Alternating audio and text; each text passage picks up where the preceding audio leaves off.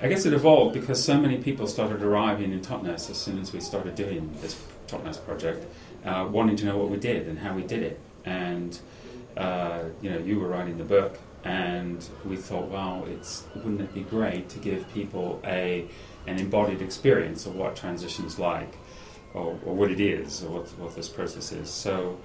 Uh, Sophie Banks and I set up the training back in uh, late 2007, I think, and, and immediately there was huge demand. We we um, we just kept doing trainings and they kept selling out, um, and we realized pretty early on, within about four or five months of delivering this training, that uh, uh, that it was um, it was a really great event. It brought people together uh, it gave them a sense of what transition is. It, it, it, gave, them a whole lot of content and material, um, but it also helped bring groups together. Um, and it also networked groups in, in different parts of the country.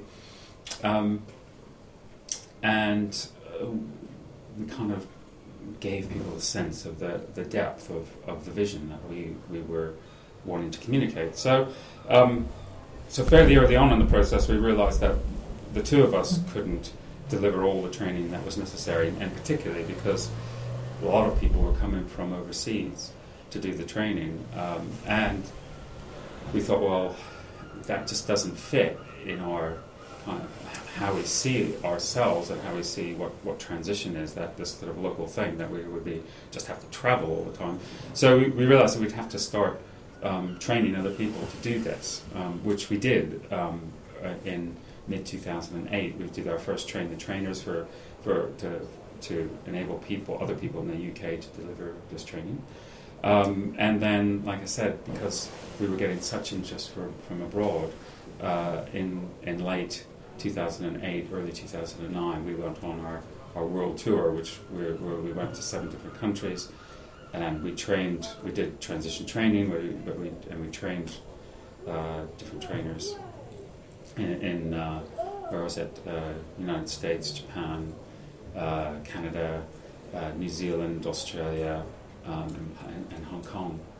So, um, so since then we've had a we've had a um, oh I don't know probably another six or eight train the trainers. We have now trainers in 24 different countries. Uh, the training's been delivered in I think 20, 28 or, or 30 different countries.